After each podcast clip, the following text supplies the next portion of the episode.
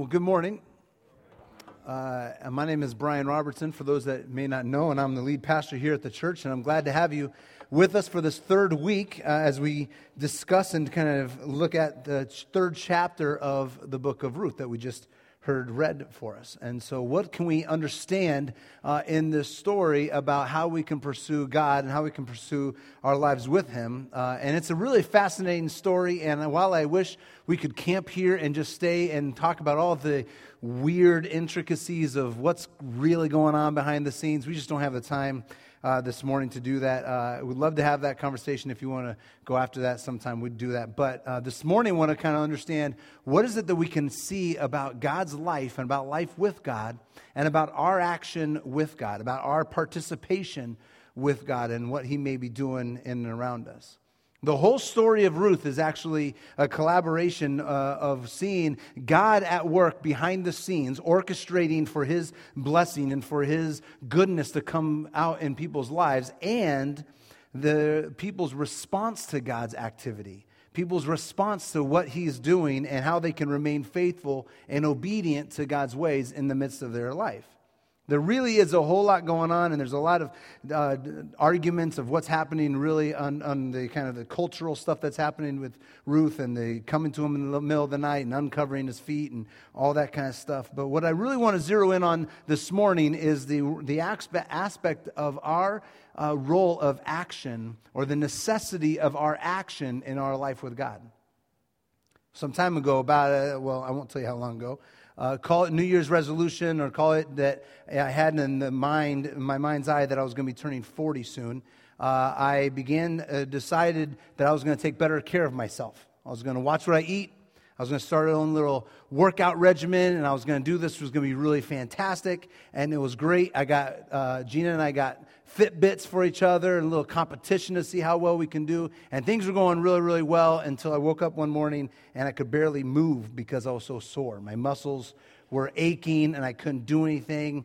Uh, and I was sore in places I didn't even think I was working out. It was weird and I couldn't move my shoulders, my legs. And truthfully, if I would just be authentic with you, it had been a little bit of time since I had actually done any kind of workout or decided to take care of my body. I mean, other than walking from my car to the office or you know, from my office to the bathroom or something like that. Uh, and my version of watching what I eat at those in those days were you know watching it as I pick it up and put it in my mouth. It was that was about all I did, and apparently, evidently, that's not a good strategy for being healthy and having strong muscles and being able to have a body that's healthy and fit and being able to do things. It wasn't that I couldn't walk at all. It wasn't that I was like paralyzed and all that kind of stuff. But this sudden workout routine, this sudden aspect of walking and trying to do things, uh, just displayed this harsh reality that I just, my body wasn't physically as strong as I had once thought it was. At least not in my mind. My mind thought I was really strong, and my body was telling me something totally different.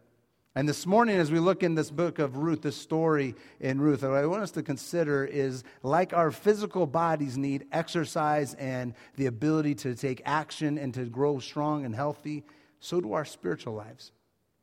Our spiritual lives need strength, find, need, need exercises to build strength in our spiritual life. We cannot sit back passively and expect righteousness and goodness and faithfulness to just kind of come on us to just kind of magically happen to us. Like we can't sit back and watch the exercise people on TV or the athletes do their workout and just somehow magically think that, well, I watched them. That just works out for me too. It just doesn't happen that way. And like our physical bodies need that kind of exercise and action to them to grow healthy and strong, our spiritual lives need the same thing. And we see this kind of action in, at work in the lives of Naomi, Ruth, and Boaz in this kind of weird and uh, difficult understand, a difficult passage to really kind of understand. So this is what we're going to take a look at: our role, our active role in the life of pursuing God. So let's pray together, and we'll get started. Jesus, thank you for this morning and for the ways in which you have brought uh, stories to life, that we might understand our uh, ability to follow you. So, Father, I pray that as we study and as we understand this, uh, as best we can, Father, would you lower our defenses to hear from you? What might you be speaking to us? How might you be drawing us to action and activity rather than passivity? It's in your name we pray. Amen.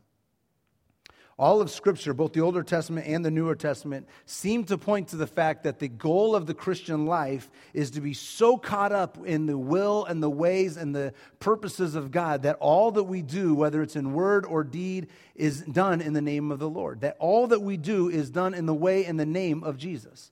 That the goal of the Christian life is to be so consumed, in other words, with God and His purposes that everything we do, all of our actions, all of our words, everything that we do is done in the manner that Jesus would do them. And we see this kind of aspect of this kind of interplay between God's work behind the scenes and people's active participation. We see this in this story of Ruth. And we're reminded in this story the, of the central truth that spiritual growth is not a passive one. That growth in the spiritual life is not done passively where we just sit back and watch it happen and unfold before our eyes, but it's something that we engage in. It's something that we have a role to play in. It's what the- thinker and theologian Dallas Willard says as this way. He says that grace is uh, not opposed to effort. It is opposed to earning. Effort is action, earning is attitude. Grace is, of course, unmerited favor, but the form it takes is the action of God in our lives and with our action. If we wish to know more of this and see the de- deliverance it works in and around us, we must do the things that will bring it to pass. In other words, there's an interplay between God's activity in our life, God orchestrating things behind the scenes, and our effort, our action, our stepping out to be faithful into his ways, not sitting back passively. We are not mere pawns in the game of our life, just going wherever we're, you know, wherever God has making us go, but we respond, and our response to and for God's activity matter. Our response to the ways in which God is stirring the way in which God's orchestrating things in the, in the, in the backgrounds matter. And while it is completely by God's grace that we are where we are, we do have a part to play in our maturity and in our faithfulness and us growing strong in God. We have a part to interact with the ways in which God is doing and ways in which He's developing things behind the scenes. And this is what we see in this story. There's a principle that at work in this story that some have called strategic righteousness or active righteousness, where people don't sit back just simply passively, but are taking strategic and intentional steps to walk with God, to go towards the open door that God may be stirring in them. There's a sort of righteousness that is kind of more passive, that, more, that simply seeks to avoid things, that seeks to avoid evil whenever it represents itself, or whenever evil comes into our way, we just kind of go the other way. We just kind of stay away from it.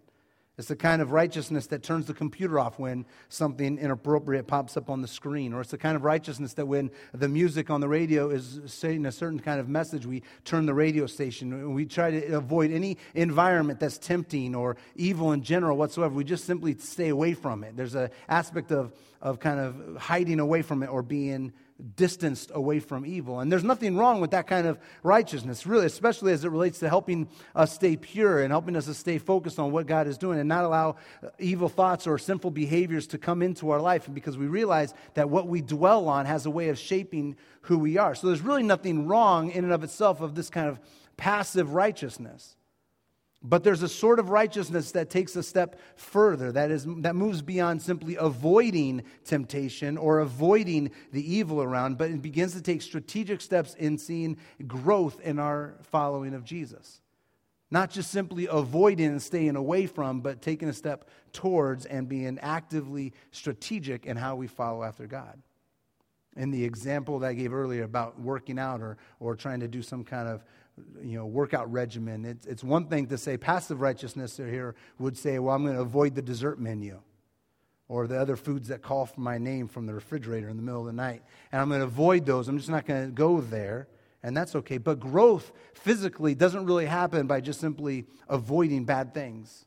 It needs with it the strategic help of going towards healthy things. Instead of just simply uh, avoiding unhealth, we need to take steps of health and steps of going towards something. This really is what the Apostle Paul means when he writes in Philippians chapter 4 that whatever is true, whatever is noble, whatever is right, whatever is pure, whatever is lovely, whatever is admirable, if anything is excellent or praiseworthy, that we should think about such things. That we should engage our minds in such things that are pure and lovely and righteous and admirable. Not simply avoiding that which is impure, but filling our thoughts and our minds with that which is pure. There's an active aspect of our life with God. And what we see in this story of Ruth, while it seems a little bit weird and convoluted at times, we see the characters in the story taking action steps towards purpose and planning and strategic, simply seeing is there an open door and can I walk through it? Naomi does this with Ruth. Her strategy is perfectly clear. She wants to win a godly husband for her daughter in law and secure a future for her. And while I'm not really sure I'd give the same advice to our young ladies, just pretty yourself up and go in the middle of the night, I'm not sure if that's the same kind of advice I want to give out. I mean, it seems a little rash and risky and potentially even running ahead of what God would have for her. But if all that to say, Naomi is still a person of action. She doesn't see her life with God as simply letting things happen and unfold and simply passively sitting back. She's a woman of action, and that should be admired. But we also see this in Ruth, who also takes action. Courageously and risky takes the steps out of her comfort zone to come towards Boaz and make a proposition of marriage. And even takes the initiative to make it very clear to him what's going on and where she is she desired to be taken care of by Boaz and asked him to consider marrying her. It was very risky for her to do. It was very much outside of her comfort zone. And we see the same kind of action, the same kind of forthrightness when we see Boaz. And he begins to show us ways in which we can understand how to take appropriate steps in the right direction and not be passive, but be active in our life with God, to respond well and patiently and with loving kindness towards Ruth and towards the situation that Ruth has. Listen to how Boaz responds to Ruth's proposition. Chapter 3, verses 10 through 13. The Lord bless you, my daughter. This kindness is greater than what you showed earlier. You've not run after younger men, whether rich or poor, and now, my daughter, you don't be afraid. I will do for you as you ask. All the people of my town know that you are a woman of noble character. Although it is true that I am a guardian redeemer of our family, there is another who is more closely related than I. So stay here for the night. And in the morning, if he wants to do his duty as your guardian, guardian redeemer, good. Let him do it. But if he's not willing, as surely as the Lord lives, I will do it. Lie here until the morning. Again, we see in Boaz this noble character, this person of deep integrity, and this desire to do what is right to not rush ahead of God's plan, not rush ahead of His will, but desire to take care of, and His loving kindness that He shows over onto Ruth and is done and is kind of shaped and it is modeled by God's will and God's plan. And He has a desire to do that, to do it God's way. And He has a desire to do it in the way that God would bless and the way in which God would make a way for Him. So here's what I want us to zero in on and think about this morning. It is possible for us, in fear of kind of missing out on the will of God, it is possible for us to respond in our life in two kind of polarizing opposites. The one side would be just simply paralyzed because we're not really sure. I'm going to put my foot in my mouth. I'm not sure if I should step out there. I'm not sure if I should do anything. And so we remain paralyzed in our faith and our relationship with God. But then the other opposite response would be to just rashly and riskily rush out ahead of God's plan and just kind of knee jerk reaction, try to make things happen on our own. And what we see in this story, in particular, what we see in Boaz, is a way in which we respond to how God may be orchestrating and doing things behind the scene to respond to them with action, but to respond to them with righteous action action that is in line with God's will, action that is in line with the way that God would bring blessing and bring about fruitfulness in their life. And there's a few insights that we get to how we can live this way, not paralyzed on the one side where we just don't do anything, but also not knee jerk reacting and just rushing out and doing whatever we think is right in whatever way we think is right. And there's a way we can see, and there's insights we can glean from this passage. And the first insight we see is that we need to have a commitment, a straight up commitment to not run ahead of God. And while we take strategic steps or significant steps of action, our job, we need to make sure that in our, in our mind and our soul is are set on this, that our job is to not rush ahead and manipulate things for our own benefit, to force other people to do what we want them to do, to force them to think the way we want them to think, to force them to behave the way we want them to behave. That is not our job. And so we don't rush out and just kind of force it. We need to have a resolute commitment to follow the ways of God, understanding that His purposes and His ways need to be fulfilled in His timing. And so, right at the very beginning, we need to have a commitment to follow God's ways. We need to take action, but we need to do it in a way that is righteous and is good. We see this in Boaz when he begins. He sees uh, Ruth come to him and he desires to have her as his wife, but he desires to do it in the right way in the right way. It's like what we see in Psalm 37, verses 3 through 9, where the psalmist says that we ought to trust in the Lord and do good. Dwell in the land and enjoy safe pasture. Take delight in the Lord, and he will give you the desires of your heart. Heart to commit your way to the Lord, to trust in him, and he will do this. He will make your righteous reward shine like the dawn, your vindication like the noonday sun. Be still before the Lord and wait patiently for him. Do not fret when people succeed in their ways, when they carry out their wicked schemes, but refrain from anger and turn from wrath. Do not fret, for it leads to evil. For those who are evil will be destroyed, but those who hope in the Lord will inherit the land. We uh, not, not fret when we see people in their wicked schemes succeeding in their way, but we commit ourselves to the Lord. We commit ourselves to doing things the way God would do them. We have this resolute commitment to do it right, to not give in to the temptation that tells us that the end justifies the means, and to avoid the temptation to cut corners and force our, our will or our agenda on other people. Friends, who we are matters and how we do our business matters. So we are to commit ourselves to the ways of the Lord and not rush ahead and not force our agenda on other people. So I have a question for you. Are you someone who has a resolute commitment to God's ways? Are you someone who has a commitment to doing things the way God would have it, to not cut corners? To not give in to the temptation that says the end justifies the means and whatever I, whatever by ever, whatever means necessary i'll do what it takes. Are you a person that desires and commits above everything else to do it god's way in the right way? Well second insight that we see as we as we need to pay attention to the signs that god is doing that god may be opening doors around us and we need to pay attention to where those doors are, where those opportunities are, what is going on here.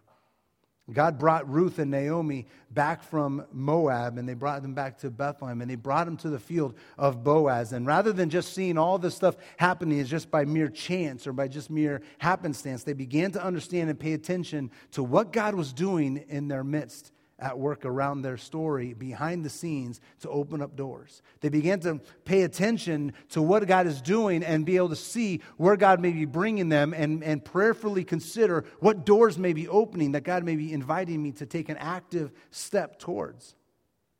See, our job is not to blast doors open, but to prayerfully learn discernment and to learn to have courage to walk through the doors when they've been presented to us to learn discernment and courageously, prayerfully walk through doors when they're presented to us.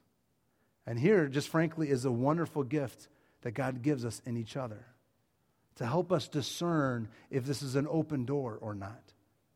I've got to imagine that Ruth and Naomi had conversations around their table at night, late at night, after Ruth would come home from gleaning and she'd say, What's going on? What's happening?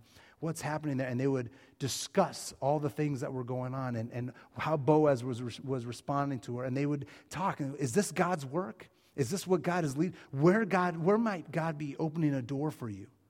They had conversations about this. We need to help, help each other discern where God may be opening a door for us where God may be stirring in the lives not only of us, but the lives of other people. And we need to have courage. And we need to give each other courage and strength to walk through those doors when they're presented to us. discernment, and courage. So, do you have someone who you can share those things with? Do you have a person who you may, something is stirring in your heart about a ministry opportunity, about a conversation, about a, a, decision that needs to be made, and, and you haven't even really opened that up to anybody? Or do you have someone that you can talk to and discern God's will in your life to understand what might be going on? Well, a third insight that kind of leads right out of that second one is this aspect of God's activity in our life is not self interpreting. God's activity in our life is not self interpreting, meaning that we should be very wary of our ability to interpret the signs or these open doors in ways that benefit us, in ways that just kind of confirm what we want it to confirm. As fallen, sinful, broken people, we have this tenacious ability to twist and distort everything that's going on for our own benefit so that it just looks really good for us. But here, Boaz is a man who loves God's word, who loves God's law, and it is scripture that ought to be guiding our direction and how we understand where it is we're supposed to go. Boaz understood the law really well. And while he desired to have Ruth as his, his wife and he desired to take care of her, he realized that the law said that there was someone who was closer relative and that he would be cutting corners if he just kind of circumvented that process and just took Ruth to be his wife. And he had a commitment to follow the ways of God and he discerned it, discerned the open door, and he submitted it to the law of God and he submitted to the ways of God. And while he had the desire in his own heart for things, he had to submit his desires and his feelings to the way that God desires things to go. And he had to submit his own feelings and his own ex- experiences and own, his own emotions to the law of God. That scripture is our thing that kind of gives guidance and, and prescription for what we are to do in the way in which we are to do it. We don't rush out, in other words, and just kind of knee jerk react. I've heard many people say one thing or another and along the lines of, well, God wants me to be happy, so I'll do such and such. And they use that to excuse anything and everything, things that they know are wrong and things that they're not sure, but they just simply excuse it by the phrase, well, God wants me to be happy. And friends, if we're not careful, if we don't take captive our thoughts and commit our ways ourselves to the ways of the Lord, our emotions and our feelings can hijack our decisions and they can run us in ways that are harmful, not only to us, but to those around us, to our friends, to our family, to people all over. We must never make the mistake that temptation means opportunity. We should never make the mistake that temptation means opportunity. We must learn discernment and we must submit our, our decisions and our opportunities to the ways of God. So this morning, I want to encourage you to think about ways that God is stirring in your life because I believe He's been up to something in your life. I believe that God has been stirring in your life. He's been opening doors around you. I believe that God has been active in your life behind the scenes, and you may not have been aware of it, but that God has been stirring up and, and moving in so, certain ways that only He can do, and that you may not even be aware of it, but that He's been opening doors for you. And He's been calling you to a courageous, risky step and my prayer for you is that we would step and take active steps, strategic, planned steps, but we would do it in the way of God. That we would not be paralyzed on the one side, but we would also not rush out and just knee jerk react and do it in our own way. But we would learn how to take active steps following God, committing ourselves to the ways of God. So, how might God have been stirring? How might God have been opening doors for you? What opportunities have been coming back to your mind that you can't get rid of, you can't kick? How might He be calling you to be hands and feet of His kingdom, to proclaim and demonstrate the hope that you have in Christ in the neighborhood or in the work environment or in your families? See, I believe that God has been at work in your life that he's been stirring, that he's been orchestrating things and bringing things to pass behind the scenes. You may not even be aware of it, but he's been bringing you to a certain place ready for you to step out. And while he's been working behind the scenes, we have an opportunity, we have an obligation to step out in faith and to actively pursue the ways of God and to do them submitted to his ways and submitted to his kingdom. Often stepping out of our comfort zone is difficult for us. Often it's, it's trying, it's, it's, it's not easy, it's risky. But similar to how our physical bodies need to be stretched and to grow and to go through some aspect of developing, this is the same thing about our spiritual life. That we need to develop aspect of, of strengthening our spiritual muscles. We need to step out on our, on, out of our comfort zone where God may be stirring behind the scenes. We need to take courageous, risky, discerned steps to follow after Him, to walk through the door that He's been opening for you. Do you get a sense that God is opening a door for you? Is there a conversation? Is there a relationship? Is there a place that God is stirring in you? Something you just can't really get rid of. See, some of you, I believe some of you are being called right now to a deeper sense of community here at church. And you hear the announcements about life groups, you hear the announcements of sharing your life with one another, and you just can't, can't get past it. There's something about it, and there's, God is stirring something behind the scenes. But for some reason, one reason or another, you remain paralyzed. And you go, well, they're not going to accept me. Or all the bad tapes back in the history of, of your mind keep coming back and forth, and yet you're, so you remain paralyzed. But all the while, God is calling you into a deeper sense of community where you can share your life with one another. There seems to be an open door. Would you courageously and in faith take a step towards it? Take a step towards it. For some of you, you have this open door with your neighbors or coworkers, or maybe it's your the family of your kids' friends. And there seems to be an open door. There seems to be an openness there. And God is calling you to be more than just not annoying to them, but He's calling you to move towards them, to take the risky, courageous step of initiating a spiritual conversation with them, to ask them about their faith, to ask them about their upbringing, ask them about what they think about Jesus. Where may be God stirring behind the scenes? And where may be He calling you to risky, discerned steps of action in your life with Him.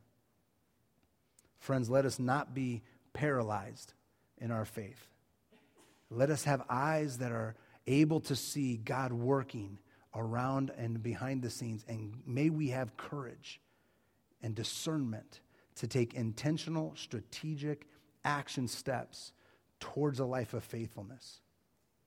See, stepping out of our comfort zone is never easy. But when you realize that God has been up to something, and He's been up to something very good in the background of your life, opening doors along the way, then it can give us the courage to take those steps, to not sit back passively, waiting for it to just happen to us, but to discern steps and to do it in community. Then we walk towards a life of faithfulness. So, where's God leading you? What door, what stirring, what conversation, what relationship is God leading you into? And my prayer for you is that you would have the courageous tenacity and discernment to step towards a life with God and to step towards a life of faithful obedience to His way. Let me pray for us. Jesus, thank you so much for this morning and for the ways in which you move around us for the ways in which you open doors and stir in lives and bring up conversations. And Father, give us the ability to see and discern those things and the courage to walk into them. Take a step out of our comfort zone and express faith in you. It's in your name we pray. Amen. Father, Son, and Spirit, we are humbled that you would know us and come to us and lead us in a way that you would work behind the scenes and that you would call us to faithfulness. Father, give us discerning hearts. Give us hearts that are committed to doing things in righteousness and not out of our own abilities and not out of our own desires, but a desire to honor and worship you. Father, as we go this morning, as we go into this week, we pray that all we do would be done for your name's sake, for your glory. And give us the courage to discern and to walk through doors that you've been stirring in our lives. It's in your name we pray. Amen. Thanks for coming this morning.